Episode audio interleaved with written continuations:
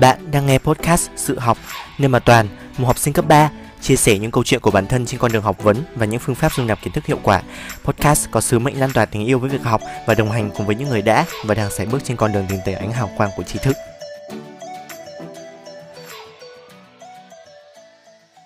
Xin chào các bạn, mình là Toàn, một trong số những Gen Z đang tập tành làm podcast để đuổi kịp với dòng chảy hiện đại của công nghệ ngoài kia.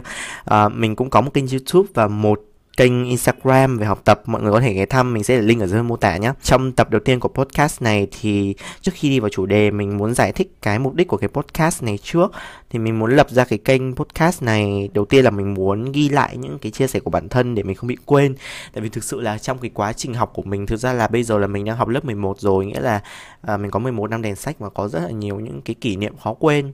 Mà không phải là kỷ niệm khó quên về tình bạn, tình yêu gì đâu, tại vì cuộc đời của mình nhạt lắm. Mình có một tuổi thơ học hành khá nhiều nên là nói chung là mình cũng có nhiều thứ muốn chia sẻ. Và thứ hai là mình muốn xây dựng một cái cộng đồng mà cùng yêu cái việc học. Cái này mình muốn nhấn mạnh là những cái người yêu việc học không chỉ là học sinh mà còn là những cái người đang đi làm hay là những cái người vẫn đang tiếp tục cái việc học. Nghĩa là sau khi rời khỏi cánh cổng đại học thì chúng ta vẫn cần phải học rất nhiều thứ nữa, đúng không? Mình muốn hướng tới là những người yêu việc học chứ không chỉ là cái lứa tuổi học sinh tụi mình. Hiện tại chúng mình là học sinh thì cái việc chính của chúng mình là học thôi, nhưng mà khi mà lớn lên thì chúng ta vẫn phải tiếp tục học bằng không ngừng phát triển bản thân, đúng không nào? Nhưng mà hiện nay thì mình đang là học sinh nên là podcast sẽ có thể thiên về cái hướng học đường hơn, thiên về cái hướng về môi trường học tập và các thứ hơn ấy, và những kỳ thi hơn. Và trong tương lai thì podcast có thể mở rộng ra về việc học ở nhiều độ tuổi khác nhau, ở mọi độ tuổi, và những phương pháp học thì đương nhiên là mình sẽ cố gắng gọi là bao quát nhất để mà tất cả mọi độ tuổi đều có thể áp dụng được, trong đó có học sinh chúng mình. Và thực sự là có một cái lý do khác là mình muốn độc quyền. Nghĩa là mình chưa thấy một người nào làm podcast ở Việt Nam mà nói về cái chuyện học tập các thứ cả. Nghĩa là chuyên về học tập ấy, có rất là nhiều người nói về phát triển bản thân rồi, nhưng mà cái việc phát triển bản thân mình cảm thấy nó rộng hơn ấy. Thực ra mình cũng không nghĩ là rộng hơn đâu, nhưng mà nó có mối quan hệ mật thiết với nhau ấy. Nghĩa là học và phát triển bản thân là rất là mật thiết, nhưng mà mình chỉ muốn nói về việc học là nhiều thôi.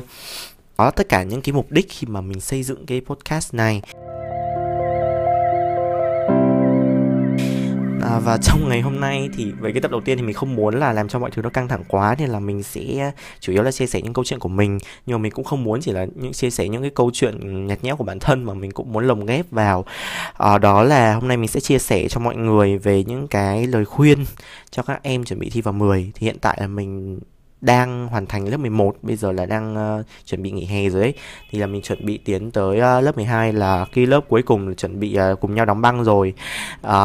Và thực sự là mình đã có một cái thời ôn thi vào 10 rất là căng thẳng. Và mình cũng thu thập được khá là nhiều những cái tip mà mình muốn chia sẻ cho các em lớp 10. Thực ra thì bây giờ cũng đã khá là muộn rồi. Cái lúc mà podcast này lên thì chắc là cũng sắp thi rồi. Tại vì thực ra đáng ra là cái lúc mà mình đăng cái podcast này là ở Hà Nội hay là ở Sài Gòn là phải thi rồi ấy. Đó, nhưng mà hình như là đang dịch ấy nên là nó được kéo dài hơn. Hình như là Hà Nội đến ngày 12 mới thi thì phải. Mình nghĩ là hôm mình đăng sẽ khoảng là tuần đầu tiên của tháng 5, là mong là vẫn sẽ có người thu thập được một vài tip của mình. Thực ra là podcast này cũng một cái phần lớn là mình muốn chia sẻ những cái chuyện ở trong cái cuộc đời của mình thôi. Còn cái tip là chỉ là lồng ghép vào để cho nó sống động hơn và mọi người thu thập được gọi là những cái câu chuyện, những cái tip nó quan trọng hơn. Nhất là những cái em mà đang lớp 8, lớp 9 thì có thể nghe. Mình cũng là một người đi vào 10 với một số điểm khá cao. Mình được 43,75 trên 50. Điểm toán của mình là 9,25, điểm văn là 8,5 và điểm Anh là 8,25. Thực ra điểm Anh mình cũng không hài lòng lắm đâu, nhưng mà nói chung là nó là như vậy. Tiếp đầu tiên đó chính là về bộ môn toán. Thì môn toán là một cái môn mà mình cũng ôn khá là nhiều, nhưng mà thực ra là môn toán thì mình cũng chả có nhiều để mà nói lắm. Tại vì hồi đấy thì mình cũng chỉ ôn theo từng dạng và sau đấy thì làm đề thôi. Các bạn có một cái điều quan trọng các bạn phải biết là khi mà vào đề thi thì các bạn phải biết là nó có những cái dạng gì. Ví dụ như là mình học ở tỉnh Quảng Ninh chẳng hạn, thì đề thi thì chắc chắn câu 1 là nó vào căn căn rồi bắt tính phương trình, rồi xong rồi câu 2 là nó bắt đầu là nó cho cái bài toán lời có lời đó mà mình phải giải hệ phương trình hoặc là sử dụng phương trình bậc 2. Sau đấy thì mình sẽ làm một bài toán hình, câu đầu nó sẽ rất là dễ, sử dụng tứ giác nội tiếp, đấy, ABC gì đấy. Thì nói chung là các bạn sẽ phải nghiên cứu cái đề của tỉnh mình rất là gọi là nghiêm túc để mà biết là cái câu nào mà nó dễ, câu nào nó khó, là câu này nó dạng gì, câu kia nó dạng gì, để mà mình biết là phần này là mình phải ăn chặt điểm. Và vào phòng thi thì mình có một vài mẹo cho các bạn là đầu tiên thì hãy chia nháp thành nhiều phần. Ngay khi mà mình nhận nháp thì mình hãy chia nháp ra từng phần một để cho nó bị rối. Tại vì nhiều khi mình làm những cái đề thi thử mà mình nháp ra thì nó kiểu nó rất là rối, nó lồng vào nhau toán hình, xem toán đại ABC. Thì các bạn hãy nháp ra nhiều phần đó cho mình, gọi là mình nháp một cách nó gọn gàng hơn, và cái câu nào nó ra câu đấy. Mình nháp phần này thì nó ở trong cái phần này mình biết, để cho đến lúc mà mình muốn tìm lại là mình tìm ra ngay, là mình không cần phải bối rối cái nháp này tao đang nháp ở đâu vậy.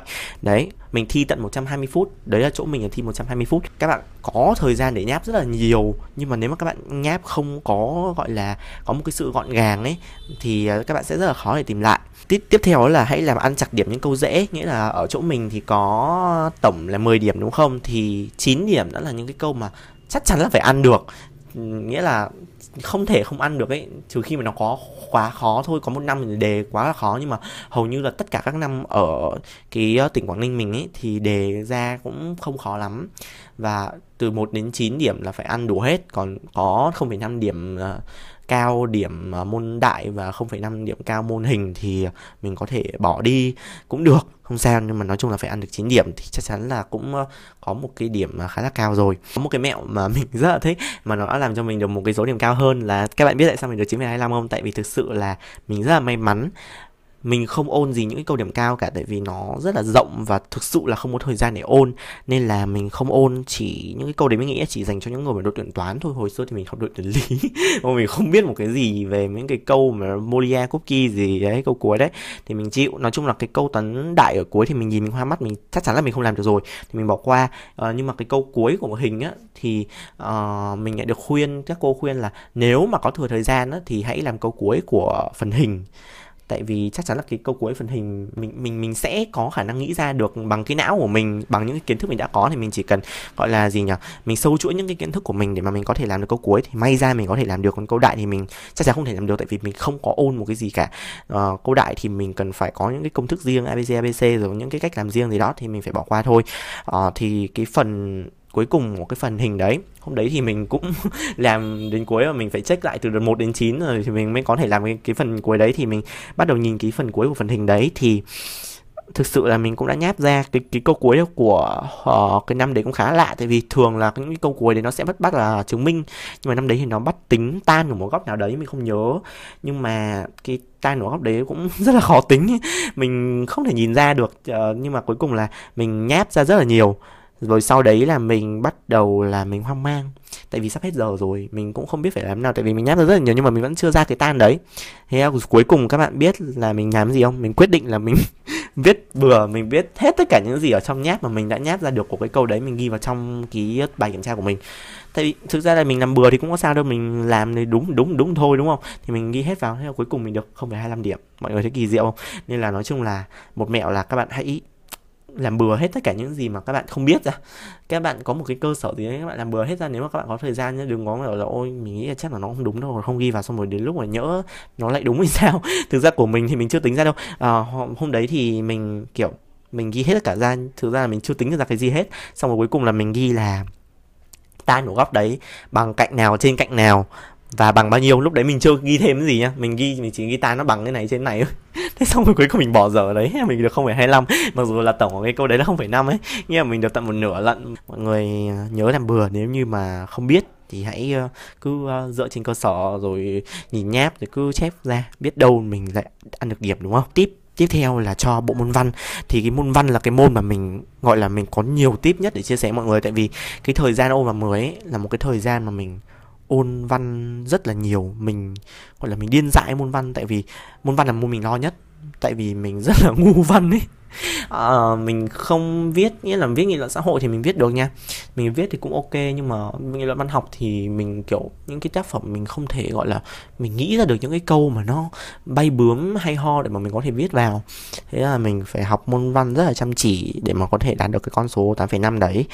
Và năm đấy thì cái điểm cao nhất của môn văn là 8,75, nghĩa là mình chỉ thấp hơn các bạn cao nhất là 0,25 điểm thôi. Mình rất là vui khi mà mình được một cái điểm cao như thế. Mình phải có những cái sự quyết tâm thì thằng nào mình cũng đã ăn trái ngọt rồi, đúng không? Tip đầu tiên trong môn văn mình chia sẻ là đừng bao giờ nghe spoil. Hãy học không sót ở bài nào các bạn ạ. Đừng nghe spoil ở bất kỳ thời điểm nào, và hãy học hết tất cả các bài nên học ở trong cái chương trình. Các bạn chỉ bỏ những cái bài mà nó không ra thi, ví dụ như là bài mây và sóng hay là bài hoặc là nhất thống chí gì đấy thì không cần phải học, đúng không? Nhưng mà có bài nào như là chuyện Kiều, một số nhỏ nhỏ ABC là các bạn phải học hết từ đầu đến cuối, đừng có nghe spoil. Tại vì thực sự là cái năm đấy là một cái năm có rất nhiều spoil để đến với cuộc đời của mình. Lúc trước khi thi khoảng 2-3 tháng ấy thì có những cái spoil rất là nhiều, đó là chắc chắn sẽ vào chuyện Kiều. Chuyện Kiều vào cả ngày xuân rồi chị em Thúy Kiều, nói chung là sẽ vào một cái bài nào đó trong chuyện Kiều. Đó, thì ban đầu là có những cái spoil của những cái người bạn mình như thế. Rồi sau đấy là lại có những cái người mà nói là vào mùa xuân nho nhỏ. Đấy, nói chung là có rất là nhiều nguồn nói những cái bài khác nhau. Và kiểu không, cảm giác họ rất là chắc nịch ấy. Rồi sau đấy có một cái sự kiện nữa xảy ra, đó là đoàn thể đánh cá. Nghĩa là ở tỉnh mình á, thì có phải là cái bài đoàn hình đánh cá được viết khi mà Huy Cận đang ở Quảng Ninh, đúng không? Thì năm đấy là một cái sinh nhật của Huy Cận hay là gì đấy đấy. Cái năm mà mình thi là 2 năm trước ấy, thì lại tự nhiên nó lại nổi lên một cái làn sóng, nó chính là sẽ vào bài đoàn thuyền đánh cá. Và cuối cùng là đúng là nó vào thật, nhưng mà nó vào phần đọc hiểu thôi mọi người ạ, nó không vào câu viết văn đấy. Nhưng mà lúc đấy thì mình cũng tin và mình cũng ôn kỹ hơn bài đoàn thuyền đánh cá, nhưng mà nó vẫn không vào mọi người. Trước hôm thi thì mình cũng có đăng một cái story là mình đăng hình ánh trăng để tiếp tục gọi là làm rối loạn não mọi người về cái việc spoil đấy. Tại vì bài ánh trăng là một bài mà mình rất là mong nó vào, và tỉnh mình thì bao nhiêu năm mình cũng chưa vào cái bài ánh trăng đấy, nên là mình rất là mong là nó sẽ vào bài đấy. Tại vì mình ôn bài đấy rất là kỹ, và bài đấy là một bài rất là thích. Mình rất là thích cái cách viết của Nguyễn Duy, nó rất là đơn giản nhưng mà nó lại mang rất là nhiều cái tầng nghĩa khác nhau ấy, và nó làm cho người ta phải chuyên nghiệm ấy. Nhưng mà nói chung là đời không như là mơ mọi người ạ, không vào và là không vào đấy. Thế là sáng hôm đi thi thì lại tiếp tục nhận spoil tiếp mọi người, nói chung là spoil liên tục và không đúng một cái nào hết đấy. Hôm đi thi á thì trước khi mà ngay cái lúc phát đề đó mọi người, thì lúc mà mình thấy là mọi người đang phát đề thì mình cũng nhìn xuống để xem mọi người đang bàn tán cái gì, thì thấy là mọi người kiểu bẹp lửa. mọi người kiểu là đang có mà cái đề ra đó, thì tự nhiên có hai đứa con gái nó quay lại với nhau, xong rồi tự nhiên nó nói cái gì, mình đọc cái khẩu hình miệng của tụi nó là mình tưởng nó là bếp lửa. Ok, thì cái bài bếp lửa đấy thì mình cũng thấy may, tại vì là trước hôm thi thì mình cũng mới ôn bếp lửa được một chút, nghĩa là mình ôn hết bài, nhưng mà bài đấy thì mình chưa viết văn lần nào, mình chỉ ôn hết bài thôi. Tại vì cái bài bếp lửa đấy nó rất là dài và nó rất là khó, nên là mình để mình ôn cuối cùng. Thì nói chung là trong đầu của mình nó vẫn lưu lại được một vài thứ với cái bài bếp lửa đấy. Mà cuối cùng thì nó cũng có vào đâu. Là đề thi chính thức, đó chính là phân tích nhân vật ông Sáu ở trong Chiếc Ngựa Ngà mọi người ạ. Thì nói chung là bài Chiếc Ngựa Ngà là một bài cũng rất là hay, nhưng mà mình phải nói là nó chán nhất trong tất cả những cái bài văn. À không, thực ra bài làng đối với mình là bài chán nhất. Thực ra mình thấy bài nào thì nó cũng có cái ý nghĩa của nó thôi, nhưng mà tùy bài thì mình thấy thích hoặc là mình không thích. Nếu mà nó vào phân tích văn ấy thì mình thích là nó vào Những Xa Xôi hoặc là Lặng Lẽ Sapa gì đấy, tại vì mình thấy hai bài đấy rất là hay, một bài rất là nhẹ nhàng, một bài có ba chị em rất là phê pha rồi rất là vui vẻ. Nói chung là mình rất là thích cái bài Những Ngôi Sao Xa Xôi đấy. Và cái cách viết của Lê Minh Khuê mình cũng thích, để nó kiểu khoáng đạt các thứ ấy, nó kiểu nó không có quá là văn thơ đấy. Đấy, vì nó là viết ở trong thời chiến là nó rất là tẩn trụi ấy. Đấy, thì mình cũng khá thích. Còn cái bài Chiếc Ngựa Ngà thì mình cũng không thích lắm, tại vì mình thấy cái cốt truyện của nó khá đơn giản, mình thấy nó cũng không có gì đặc biệt lắm. Nhưng mà đấy, nói chung là ghét của nào trời cho của đấy, nhưng mà mình không thích vậy thôi, chứ bài nào mình cũng ôn làng, cũng ôn Chiếc Ngựa Ngà, ôn là không phải là bỏ bài nào hết. Chiếc Ngựa Ngà đấy thì mình viết cũng khá tốt, và tiếp theo thì mình sẽ chia sẻ cho các bạn một vài tip để có thể viết tốt. Hôm đấy mình đã làm những gì để có thể viết tốt cái bài thi đấy. Thì cái cách mình học đó thì mình sẽ học lại từng tác phẩm, mình hệ thống lại từng tác phẩm một theo cái chiều dài của cái quyển sách đấy. Thì là mình sẽ học trung đại trước, sau đấy đến hiện đại. Cách mình học là mình học lại từng tác phẩm và mình học giới thiệu chung này. Thì cái giới thiệu chung thì tùy bài, ví dụ như là bài trước lực ngày để mình dở lại. Hồi đấy mình không đi học thêm văn mọi người, các bạn ở trong lớp mình thì đổ xô nhau đi học có văn, nhưng mà đối với mình thì mình nghĩ là môn văn thì học được ở trên mạng, tại vì có rất là nhiều người dạy mọi người. Và mình nghĩ là cái việc viết văn thì mình có thể tự luyện được cái chữ, tại vì mình nghĩ là môn văn là cái môn rèn cho mình cái cách mà mình có thể biểu đạt được cái suy nghĩ của mình, mà mình cứ đi học thêm thì cái suy nghĩ của mình nó lại bị gọi là ảnh hưởng bởi người khác ấy, thì mình cũng không thích. Nên là mình quyết định tự ôn. Mình ôn thì cô Chử Thu Trang ở trên YouTube mọi người. Mình thấy cô dạy cũng khá là hay và đầy đủ và rất là cute nên là mình rất là thích. Thì ví dụ như là trong bài trước ở nghề thì bình thường các bạn chỉ viết tác giả tác phẩm đúng không? Nhưng mà khi mà mình học lại thì mình học rất là kỹ. Mình học là tác giả này, rồi quê của tác giả, phong cách sáng tác của tác giả, đề tài viết của tác giả. Sau đấy thì mình học cả hoàn cảnh sáng tác, xuất xứ này, sau đó thì bố cục và học cái tình huống chuyện và cái xung đột làm cho cái câu chuyện nó trở nên hay ho thú vị đấy. Và mình học cả ngôi kể nữa, và cái tác dụng của cái ngôi kể đấy, tại vì có thể đọc hiểu nó sẽ có những cái câu rất là dị, ví dụ là phân tích ngôi kể xong rồi các bạn thấy là cái ngôi kể này có tác dụng gì hay là cái tiêu đề của bài nó có cái ý nghĩa gì. Nói chung là mình phải học hết, không có sót một cái gì hết. Khi mà tìm hiểu chi tiết, mình có cái phần đọc hiểu văn bản đó thì mình cũng phải học rất là chi tiết tất cả những cái ý. Ví dụ như là mình học là tình cảm của ông Sáu cho bé Thu và phân tích nhân vật bé Thu nữa. Rồi sau đấy mình lại cả học cả những cái chi tiết đặc sắc ở trong chuyện, đó là chi tiết trước lực ngà và chi tiết vết thẹo. Đó là hai cái chi tiết rất là đặc biệt ở trong cái chuyện trước lực ngà đấy, thì mình cũng phải học để mà mình có thể phân tích một cách sâu nhất. Rồi sau đấy thì mình đến với phần tổng kết để mà mình có thể viết được cái phần đánh giá chung một cách gọi là nhanh nhất, mà mình không cần phải suy nghĩ quá nhiều. Và có một cái phần đã rất là đặc biệt mà bài nào mình cũng làm, đó là bài đi cùng để phân tích. Nghĩa là làm sao? Nghĩa là các bạn cần phải có những cái bài phân tích sâu và các bạn phải có những cái phần liên hệ, thì mình phải thuộc những phần liên hệ đấy. Ví dụ như là trong cái bài phân tích ở ông Sáu đấy, mình có rất là nhiều phần liên hệ và mình còn có một luận điểm mới mà mình nghĩ là cũng không có nhiều người có ở trong cái hôm thi đấy. Ví dụ như là mình có một cái luận điểm hôm đấy thì phân tích nhân vật ông Sáu đúng không, và liên hệ với tình yêu gia đình. Thì mình không chỉ phân tích nhân vật ông Sáu dưới cái mặt là ông ấy là một người rất là đỗi yêu thương con, mà mình còn phân tích là ông ấy mang một cái vẻ đẹp của một người lính cách mạng thời xưa. Mà cái đấy thì rất là ít người chia thành một luận điểm, mà nó kiểu chỉ ẩn sâu ở trong cái bài đọc đấy thôi ấy, ở trong cái câu chuyện đấy thôi. Nhưng mà mình phân tích nó nguyên thành một cái luận điểm, và nó cũng chỉ ngắn thôi, nhưng mà mình nghĩ là nó cũng đủ để gây ấn tượng với người chấm. Thì mình liên kết cái bài đấy với một cái bài liên hệ mà mình có ở trong cái bài đồng chí của Chính Hữu ấy. Thì mình sử dụng cái bài giá từng thước đất của Chính Hữu để mà mình có thể liên hệ về cái câu chuyện của ông Sáu. Đồng đội ta là hớp nước uống chung, nắm cơm bể lửa, là chia nhau một trưa nắng, một chiều mưa, chia khắp anh em một mẩu tin nhà, chia nhau đứng trong chiến hào chật hẹp, chia nhau cuộc đời, chia nhau cái chết. Rồi sau đấy là mình cũng cố gắng gọi là nghĩ thêm những cái mà mình có thể liên hệ. Ví dụ như là khi mà ông Sáu trở về thì mình cũng có thêm một câu ca dao, đó chính là anh đi anh nhớ quê nhà, nhớ canh rau muối, nhớ cả dầm tương. Cái câu đấy có rất là nhiều người biết đúng không, nhưng mà mấy ai ghi được vào đấy. Rồi đến cái phần liên hệ về tình cảm gia đình thì mình cũng có một cái câu mà mình siêu tầm được và mình thấy nó rất là phù hợp, đó chính là duy chỉ có gia đình thì người ta mới tìm được chỗ nương thân sau những cái tai ương của số phận.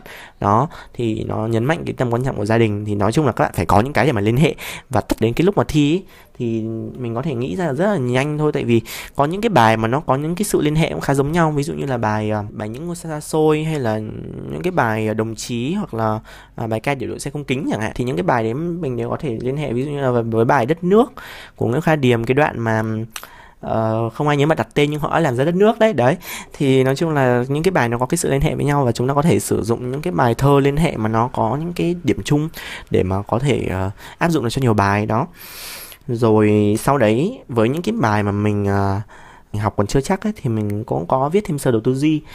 Thực ra cũng không phải gọi là sơ đồ tư duy đâu, nhưng nó chỉ là mình viết cái thơ ra này, xong rồi mình highlight, xong rồi mình gạch những cái ý của những cái đoạn đấy ra. Ví dụ như là súng trăng treo có ý nghĩa gì thì mình gạch nó ra là nó có những cái ý nghĩa gì đấy. Thì nó sẽ giúp cho mình hệ thống được lại là những cái kiến thức nào mà mình còn thiếu sót, và mình có thể gọi là bù đắp vào những cái chỗ đó, và mình viết được một cái bài văn mà nó sâu hơn và nó rộng hơn nữa. Quan trọng nữa là các bạn hãy làm những cái đề chất lượng và những cái đề mà nó gọi là nó sát với cái đề thi của chỗ mình ấy. Mình có mua một cái quyển sách là Chinh phục đề thi vào 10 môn ngữ văn, và mình thấy ở trong quyển đấy có rất là nhiều đề thi của nhiều tỉnh, và thực ra là mình không có thời gian làm hết. Mình làm ít đề văn lắm, thì vì thực ra mình tập trung để mà mình viết những cái bài văn thôi, chứ mình cũng không có ôn nhiều đề văn. Thì những cái đề văn ấy thì bạn phải biết chọn sát. Ví dụ như là đề của Hà Nội sẽ khác với đề của Sài Gòn. Đề của Sài Gòn nó có một cái rất là hay là nó hay có những cái gọi là mẫu thông tin, là những cái câu đọc hiểu đó, và sau đó nó sẽ có những cái câu mà nó hỏi bạn về những cái mẫu thông tin đó. Thì tùy tỉnh, ví dụ như là tỉnh mình thì nó lại không, nó ít khi làm như vậy. Còn ở Sài Gòn thì nó rất là hay làm như thế. Nên là các bạn phải đọc những cái đề của tỉnh năm trước để xem là tỉnh hay ra theo cái kiểu gì mà mình có thể gọi là mình nương theo để mà mình học nó, thì nó sẽ đỡ tốn thời gian hơn rất là nhiều. Tại vì hồi xưa mình cũng làm một số đề của Sài Gòn và thực sự là nó cũng chả sát lắm ấy, mình thấy tốn thời gian khi mà mình làm những cái bài đọc hiểu đấy. Điều quan trọng nhất để làm tốt nghị luận xã hội là nắm chắc cái form của cái bài. Nói chung là đầu tiên là nêu thực trạng ABC gì đấy, nói chung là các bạn cứ đủ form mà được, đúng không?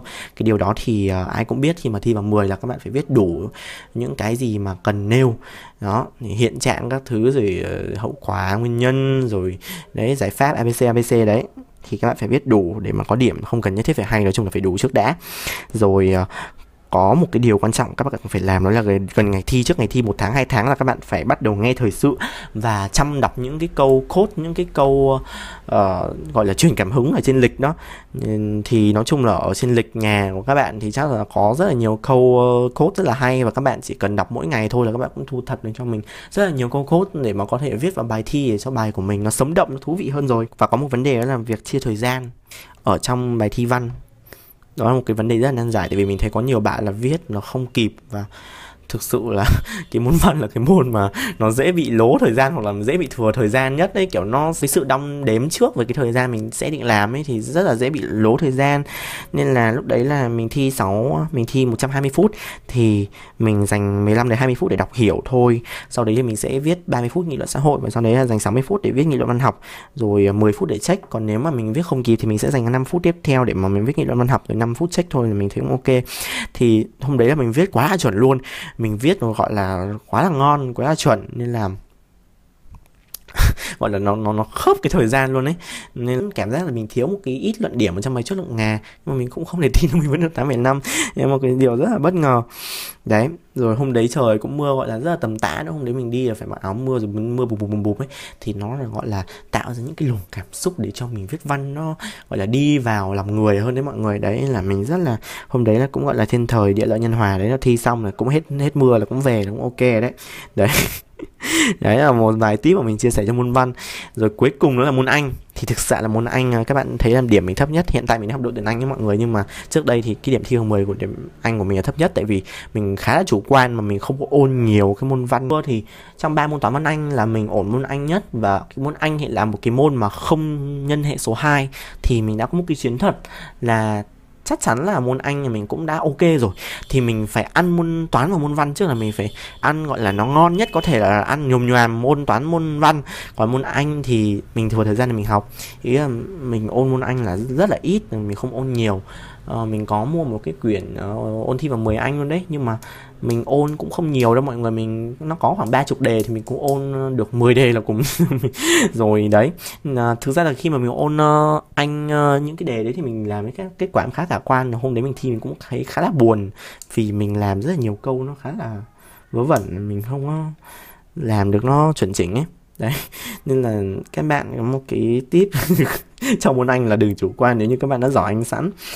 Thì hồi đấy thì mình cũng chỉ ghi công thức vào sổ thôi, và sau đấy thì mình học cách áp dụng nó. Mà từ thì mình cũng không ôn nhiều, nhưng mà nếu mà các bạn muốn ôn từ vào 10 ấy, thì mình chia sẻ cho các bạn cách học từ là để mà tiết kiệm thời gian nhất thì các bạn không nên học flashcard giấy. Nếu biết cái flashcard là gì ấy thì nó là cái để mà các bạn gọi là ôn tập đó. Thì các bạn viết cái từ tiếng Anh ở mặt trước, sau đấy thì mặt sau thì các bạn ghi cái nghĩa tiếng Việt của nó vào.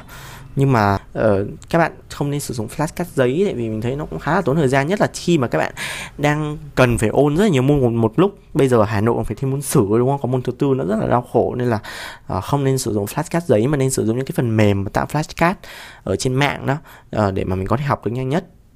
ví dụ như là phần mềm Anki hay là Quizlet thì nó sẽ rất là nhanh để cho các bạn có thể nạp những cái từ mà với một cái số lượng lớn vào trong đầu đó. Và nhất là cái phần word form nữa, cái phần word form là một cái phần mà mình rất là gọi là mình rất là hối hận, tại vì cái phần word form đấy là mình gọi là khá là tồi trong hôm đấy, mình làm khá là chán word form, mình cảm giác là mình sai rất là nhiều phần word form đấy.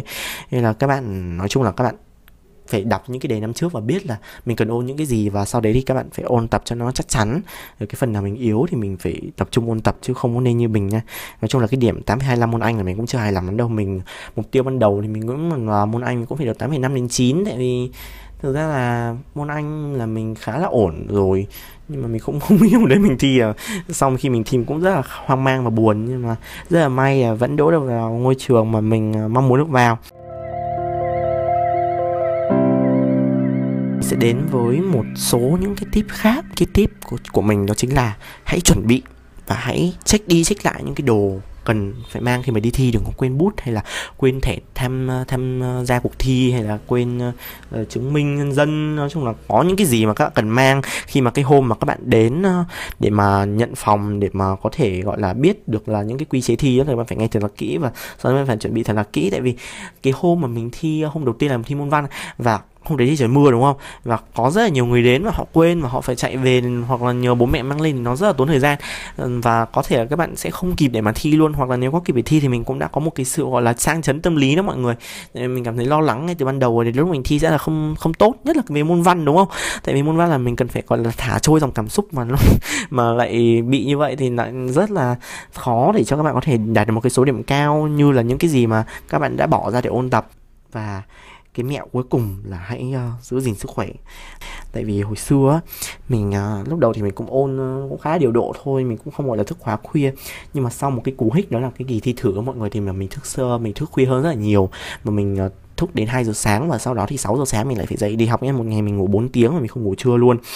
Thì mình thi thử là được 5,5 văn và chỉ được hơn 7 điểm môn toán thôi, còn điểm Anh thì mình nghĩ hình như hồi đấy mình cũng được 8-9 gì đấy. Nói chung là nó cũng điểm cũng khá là ok, nhưng mà cái môn văn và toán là cái môn nhân hệ số 2 mà mình lại kiểu mình không được điểm cao thì mình sẽ rất là buồn. Và sau đấy thì mình phải học chăm hơn, mình biết là mình thiếu sót rất là nhiều và sau đó là mình gọi là học rất là căng thẳng đấy.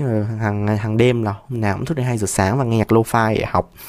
Rồi có những cái hôm mà mình đi học đó mình bị đau tim mọi người, mình đau tim mình đau cả một buổi chiều đến tối, mình đau nguyên một nửa ngày luôn, mà nó không phải là nó bụp bụp với mọi người, nghĩa là nó đau xong nó hết đau xong rồi nó lại đau, nghĩa là nó cứ bụp bụp. Nói chung là nó rất là khó chịu, nhưng mà mình vẫn phải đi học và mình vẫn phải giấu cái đau đấy vào trong người để mà mình học tiếp. Đấy, lúc đấy mình cũng chưa có ai để chia sẻ cả.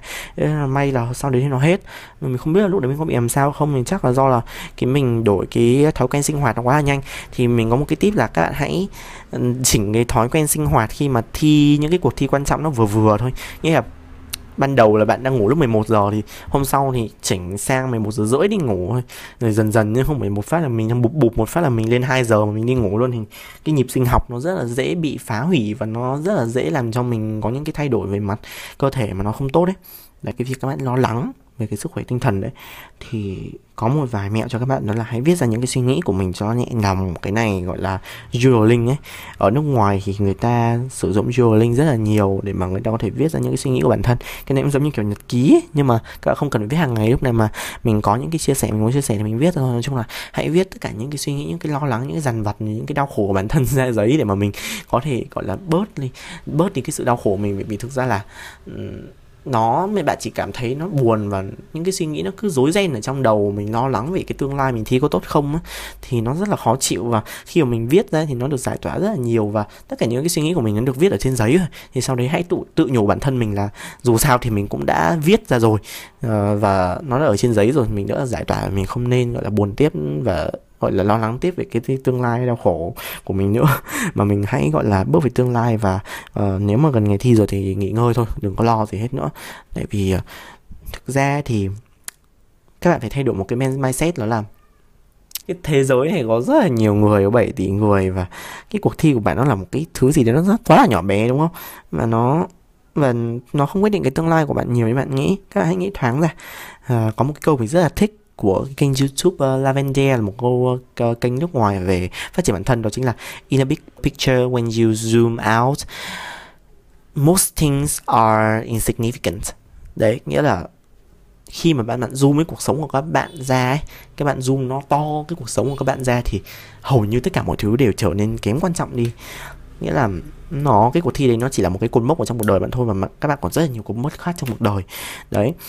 Và thực sự là cũng chưa chắc các bạn vào được cái trường bạn mong ước là tốt. Nhớ các bạn vào cái trường kia bạn có thể gặp được những cái người bạn thân thiết hơn, hoặc là các bạn gặp được những cái người mà là chân ái cuộc đời mình chẳng hạn. Đấy, cũng chưa biết là tương lai, đúng không? Nên là nói chung là mình hãy cứ thi với một cái tâm hồn là mình hãy cố gắng hết sức, rồi mình cũng có gọi là quá là lo lắng. Đấy, cũng có người đỗ và kẻ trượt rồi, và các bạn phải chấp nhận cái điều đấy, đúng không? Ai cũng đỗ thì cũng được, đương nhiên là phải có người trượt rồi. Nên là hãy tập trung vào những cái gì mình kiểm soát được, nghĩa là mình hãy ôn tập gọi là chỉn chu, mình đừng có những cái mà mình chưa ôn nữa. Nếu mình chưa ôn thì mình hãy ngồi dậy và ôn đi, chứ mình đừng có ngồi suy nghĩ vẩn vơ nữa. Hãy tập trung vào những cái gì mình kiểm soát được. Đấy, và có một cách nữa để các bạn có thể đỡ lo, đó chính là thiền. Thì cái app mà mình sử dụng để thiền nó danh là thiền đương đại, và ở trong cái app đấy thì hình như là nó có một cái phần như là thiền để cho mình bớt lo lắng mà bớt cái sự bất an đi. Thì các bạn chỉ cần ngồi xuống, nhắm mắt lại và nghe theo những cái lời chỉ dẫn ở trong cái thiền của người ta, thì các bạn sẽ cảm thấy nhẹ lòng hơn rất nhiều, và các bạn sẽ cảm thấy an toàn. Và trong đấy có một cái câu đó chính là cái việc bất an thực ra nó chỉ là cái gọi là cơ thể của bạn đang bảo vệ bạn khỏi những cái nguy hiểm thôi. Đó chính là cái gọi là cái sự phản xạ và cái sự bảo vệ của cơ thể của mình, chứ nó thực ra là cũng không có gì quá là to lớn và đau khổ như thế đâu. Nên là các bạn đừng có quá là lo lắng. Đó là cái hồi mà mình thi thì mình cũng không quá lo lắng đến mức đấy. Bây giờ mình thi học kỳ mình còn thấy lo hơn ấy, là cái hồi đấy. Tại vì mình cảm giác là cái hồi thi vào 10 mình có một thời gian rất là dài mà ôn, và cái việc mà mình gọi là nhồi rất là nhiều. Và sau đấy thì mình ôn tất cả rồi, mình cảm thấy là mình ôn tất cả rồi thì mình chả có cái gì mà lo lắng nữa, tại vì mình ôn rất là nhiều rồi. Và mình cảm thấy mình ôn đến cái mức mà mình có thể đạt được một cái số điểm gọi là ok để mình bước vào rồi, thì mình cũng không có gì phải lo lắng cả. Chứ còn bây giờ thi học kỳ thì mình kiểu mình phải ôn rất là vội, nên là mình rất là lo lắng đấy. Nên là nói chung là cứ ôn hết và ôn chuẩn chỉnh những cái gì mà được thầy cô hướng dẫn và bản thân mình nghĩ là nó sẽ vào phòng thi và nó sẽ vào đó, thì các bạn sẽ có một cái tinh thần tốt hơn để mà bước vào vòng thi, và chắc chắn là sẽ được một cái số điểm cao. Đấy, và đó là tất cả những gì mình muốn chia sẻ rồi. Bây giờ đã hết podcast rồi. Đây là một cái tập gọi là nhẹ đô, tập đầu tiên để mình có thể chia sẻ và khuyên cho các em chuẩn bị thi vào 10. Nếu mà các em nào chuẩn bị thi vào 10 thì chúc các em thành công. Và những cái em lớp 8, lớp 9 mà đang chuẩn bị gọi là phải ôn tập để mà thi vào 10 ấy, thì mong là những cái chia sẻ vừa rồi cũng đã hữu ích, và đến cái ngày gần thi thì có thể bật lại cái podcast này để nghe chẳng hạn. Đấy, cảm ơn mọi người rất là nhiều vì đã lắng nghe podcast, và mong là mọi người sẽ tiếp tục đồng hành với podcast trong những tập sau. Xin chào các bạn và chúc các bạn học tốt.